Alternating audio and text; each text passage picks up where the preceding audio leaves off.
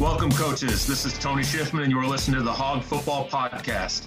The Hog Football Chat was created as a way for coaches to talk about all things football and all things offensive line, and we took off via Twitter. With the help of so many great sponsors, we were able to create an amazing network of our coaching community. Now we've decided to launch our first ever podcast series. Please don't forget to check out those amazing sponsors on Twitter. This podcast series is presented by Platform, an online strength and conditioning tool that partners with over 800 schools across the country. Go check out platform.com, that's PLT4M.com, for our full series and catch up on any episodes you might have missed.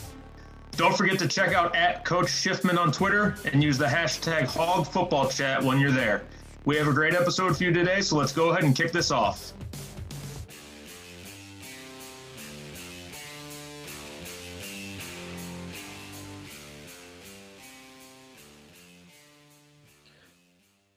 Before we even kick off the podcast, I want to just remind everyone to go like, subscribe, and keep up with these weekly episodes. If you like what you hear, spread the word so more coaches can tune in for our weekly podcasts. All right, here we go. Hey guys, welcome to another edition of the Hog Football Podcast. Today I have got one of my good friends, Coach Barry Creviston, with me. Coach Creviston spent nine years as a college coordinator before spending 18 years as a head coach at four different schools. He is currently in his second stint at Jacksonville Routt Catholic, where he's got an overall record of 49 and 29. Coach Creviston, how are you doing? Super excited to have you. I'm uh, I'm I'm great. I'm having a good time uh, on the pandemic, uh, doing a lot of e-learning with my kids, uh, and then spending a lot of downtime with my children. So I would I would love to get back to school. yeah, yeah, you and me both. We're both ready to get back. Um, you know, first question I've got for you, and, and I know this is a tough one for you because for anybody that knows you, you um, you're a, a, slight fan of throwing the football, but uh, how important was the offensive line to the success of some of the really good teams you had throughout your uh, throughout your coaching career?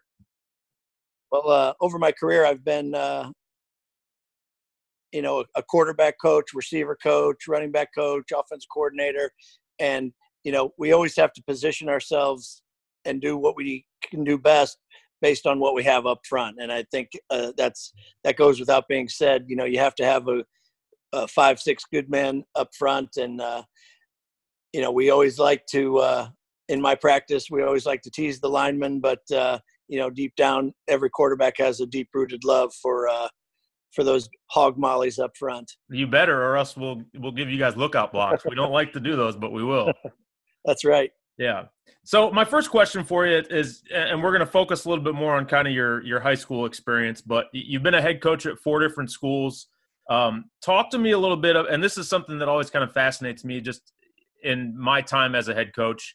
Talk to me about building a staff. What what sort of pitfalls did you run into? You know, how how were you able to kind of put together the guys that you wanted to be with everywhere you've been? Yeah, um, you know, a, a, wise coach once told me that uh, I'm only as good as the people I surround myself with. So it's one of the first and foremost things that I do anytime I start a new program is is just surround myself with guys not always who are yes men, but also who are uh, you know going to challenge me as far as my thoughts, how I do things, bring good points to the uh, bring good points to the table, and then also uh, hopefully are good technicians at, at, what they do. And you know, I've always uh, told guys act every day like you're the head coach, mm-hmm. and uh, and and bring that to the bring that to practice every day. And if you're doing it the way you think is the best way, and and I can uh, tweak how you do things, you know, that makes for a great staff. Yeah, that's a. I mean, that's a great point. You know, the coach. I think it's important for especially young guys that are that may be listening, but treat your. You know, if you are the if you're the wide receivers coach, be the head coach of the wide receivers and treat it like that and act like that because that's going to make you a it's going to make you a better coach and b it's going to make you know it's going to make for a better team and and uh more you know more buy into it. If you're uh if you enjoy putting a coaching shirt on for Friday nights and, and a whistle twister twister, you're not going to uh, you're not going to make it very long in the profession for one, and then two, uh, you know we're not gonna we're not gonna make make amends for you not doing your job. So right. I like to uh, I like to you know in my staff meetings just set that principle out first and foremost, and and most guys fall right into line with that. And I think that uh, that makes for a good cohesive staff, and you're off and running from uh, ground base zero from there. Right. Exactly. Exactly. So, kind of the next the next question I've got for you is a little bit of a two parter, but um, you know, obviously over the last couple years, you you went back to Jacksonville Routt. Uh, talk to me a little bit about how that came to be. You know, why why you have such a special place in your heart for for Routt, and um, and talk to me. You know, kind of what you were talking about with building your staff. Is there anybody that you um, have on your staff now that was at, on your staff the the first go around? Uh, I've got a couple guys on my staff right now from the first go around. Uh, kind of the two key components uh, from my first stint uh, are in different professions now, so I couldn't get them back. But I have a, an ex player, uh, Nick Cosgrove, who does kind of like my linebackers and uh, and helps out with the offensive line, and then Marshall does my offensive line, and he was he was around at the second stint or the second half of my first stint. Okay. So you know, I got those two guys back, and I inherited uh, three guys. So those guys have all been uh, a, a, great help for what we're doing. As far as Routt goes, you know, it's just it's a small school. It's one A, about a school population of about 135 in Jacksonville, Illinois, where they have a 5A school in town as well, public school, and uh, just a a special a special place in my heart. It, kind of gave me my first um, taste of, of of of successful winning in, a, mm-hmm. in an overall program, and I really enjoyed uh, not only the kids but the atmosphere, the parents. Um, you know, they talk about it being a, a close knit place and and it being so small. You know, you really get to know not only the kids inside and out, you get to know the parents as well. So, right. um, it's it's just a just a phenomenal place and a and a good place. The reason I came back was one because I had a, a good feeling about coming back at Routt and you know that special heart place in my heart. And then also uh, i have young children and i wanted them to experience that as well. So i have a seventh grader sixth grader and a first grader. So yeah. Yeah it's a it's a it's an interesting place for sure. And i know you know I, I can remember kind of before we became acquainted, but uh, following along kind of the success that you guys had, um, you know, you had a couple really, really good teams there. And, and, um, you know, I was, I was happy for you by that, you know, when you came back, obviously I, we'd known each other a little bit better and, and I was happy that, that you kind of got back there and, and that you're able to, uh, to be there again. Cause I know you're, you're, like you said, you know, you're happy to be there and you're excited about it. So that's, uh, yeah. that, that's pretty cool. Um, Along with, you know, there's, there's a great football tradition. There's great athletic tradition. Mm-hmm. You know, we've, you know, we haven't won a state championship in a while, but we've had plenty of successful teams. And uh, when I left, um, we had gone to the playoffs five straight years. Uh, after I left, they went for two more, and then they they were barren for ten years and didn't go to the playoffs. And then I got the job back in 2010, uh, and uh, we took a we took a team that hadn't been to the playoffs in 10 years and and uh, took them to the to their first play. That's always exciting for those kids who've kind of had a bad experience in high school, right. and uh, and really and really see the looks on their faces when you know things come together. You start winning, you get to go to the playoffs, and um, you know something they can life lessons they can learn from football, and also you know stories they can talk about as far as going to the playoffs. So that's that's that's always great as a coach to just get to see those those emotions and those feelings change when uh, you get a new person in town and and also uh, have some success. Right, and there was I, I, correct me if I'm wrong, but there was a a point in time during that kind of 10 year slump where they were actually they were talking about closing the doors correct right numbers were really down and uh, since uh, 2018 um, we've co-opted with uh, Springfield Lutheran, mm-hmm. and uh, it's slowly beginning to build. Um, you know, they've they've never had football over there. We uh, we had three kids the first year. I think we had five last year, and then you know, pending pending next year's football season, we should have five plus. So, um, you know, just a steady a steady growth as far as numbers that way, and you know, we we would you know they're they're a little bit bigger than us so to say that we have 25 football players walking our hallways and they only have five is is you know it just needs to the right kid needs to to show up over at Lutheran and say hey guys let's let's let's get on board with this. So it's been Right. a challenge because there's about a 25 minute bus ride every day. Um, but uh, the kids we get from over there are great individuals, and uh, we appreciate them all coming over. That's good. That's awesome. I, I know. I can, again.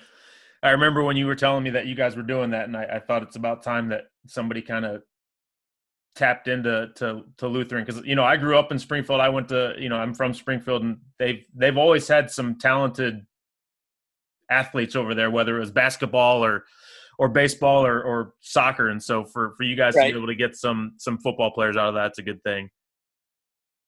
Definitely, uh, Yeah. you know, it's been a it's been a great relationship so far, and uh, I can't see why it wouldn't continue in the future. Right. Good.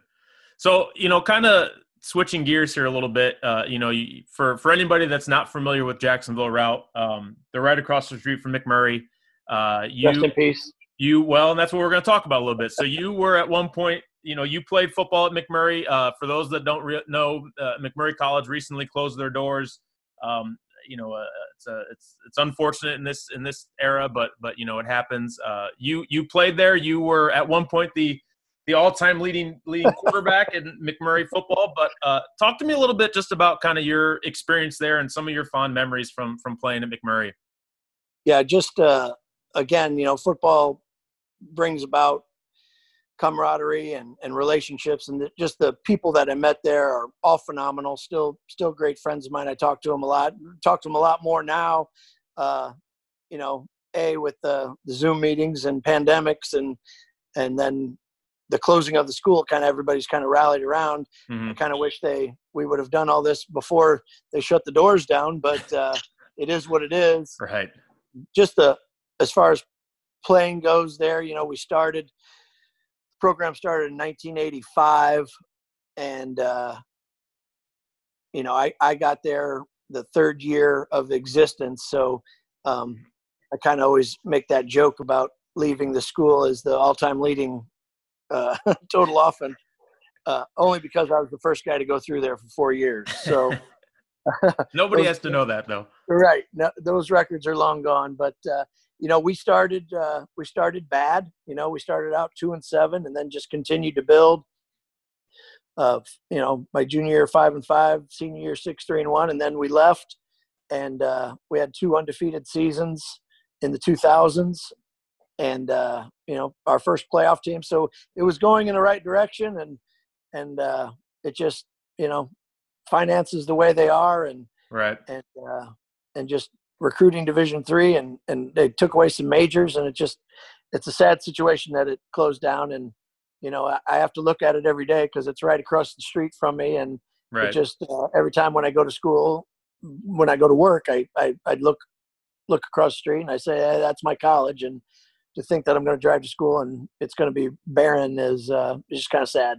Yeah, and it's and it's again, it's unfortunate, you know, because you know MacMurray has had some good success and has had some some good players and and and you know uh, you know good head coaches and good people come through there. So it's it's and, and, you know I was you know you know me I went to Illinois College, so I was in town and and you know at the time when I was at IC, um, we were we were kind of down and Mac. That's when Mac was you know Yeah. really kicking it. So um, it's uh, it's unfortunate it's happened, but but um, you know, I'm sure you guys will have really good memories of that, and uh, you know, I, I know it's uh, it's always gonna have a, a special place for you there. yeah, definitely. Uh, uh, you know, I feel for all the people who kind of lost their jobs, and and it's just an unfortunate situation. I just hope, hopefully, something good comes from the buildings, and Right. somebody purchases it. And, you know, they make something good out of it. Yeah. Absolutely. Well, Coach, I got one more question for you, and I already prepped you for this. So let, let's see if your your memory bank's doing good. But um, if you could put together an offensive line, you know, a Mount Rushmore of offensive linemen from guys maybe you've coached or guys you've played with, or or just guys you're a fan of, who would be on that uh, five person offensive line? Well, uh, I got to start with my center, Joe Crawl, who uh, played for Monmouth. He's uh, currently trying to be uh, picked up, undrafted free agent in the NFL. So I'll, I'll have to I'll have to say Joe. Okay. Um, I've got some good uh, good tackle prospects. One I coached with, uh, Brian Borboom. Oh yeah. Uh, I don't know if you know him. He played uh, left tackle for the uh, for the Nebraska Cornhuskers. Yep. Yep. So I'd I'd be remiss without saying him. Uh, a friend of yours, uh, Boosinger. Okay. He's, he's, a good one as well. I yep. think he might have been a center. Yeah, that tells you kind of what I've. I, he's just one of those five guys in front of me. He's uh, I I actually so I actually interviewed we talked on the podcast a couple weeks ago and and um I'll tell you what his memory of offensive line is pretty good uh but he I still to this day maintain he was one of the best technical offensive linemen I've ever been around. His because he was not the biggest he was not the strongest he was not the fastest but just as an absolute technician he was second to none. Yeah um like you said, he's uh, an encyclopedia of knowledge as far as uh, offensive scheme goes, and just a great kid to mm be mm-hmm. around. Uh, trying to think of who I had up. Two in, more. Uh, you got two more. Who I had up in Johnsburg. Uh, Nicholas Plett was uh, an animal in the weight room, and the Mount Rushmore of offensive linemen at. Routt Catholic, uh, I might have to go with Cody Brandt. He was a, a he's currently uh, training to be one of the world's strongest men. He really? Wasn't, uh, he wasn't a great technician, but he was just a, an ox in the weight room. Yeah. And I also had another uh, strong one at uh, New Berlin, uh, Michael Spradlin. He uh, he currently holds the record for some ungodly amounts of, of weight thrown around in the weight room. Oh wow! But again, so I'll I'll let you do this. I'll I'll let you add one more name to that that list, and but only if it's a tight end. Huh. I have I have some good tight ends. I know. Well, you know I, am I'm thinking of one in particular.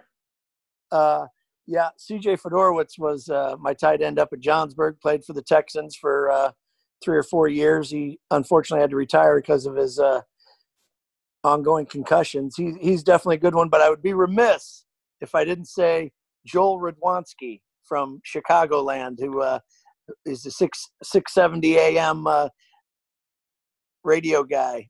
Oh, so, oh, really? Uh, he, he's a great one.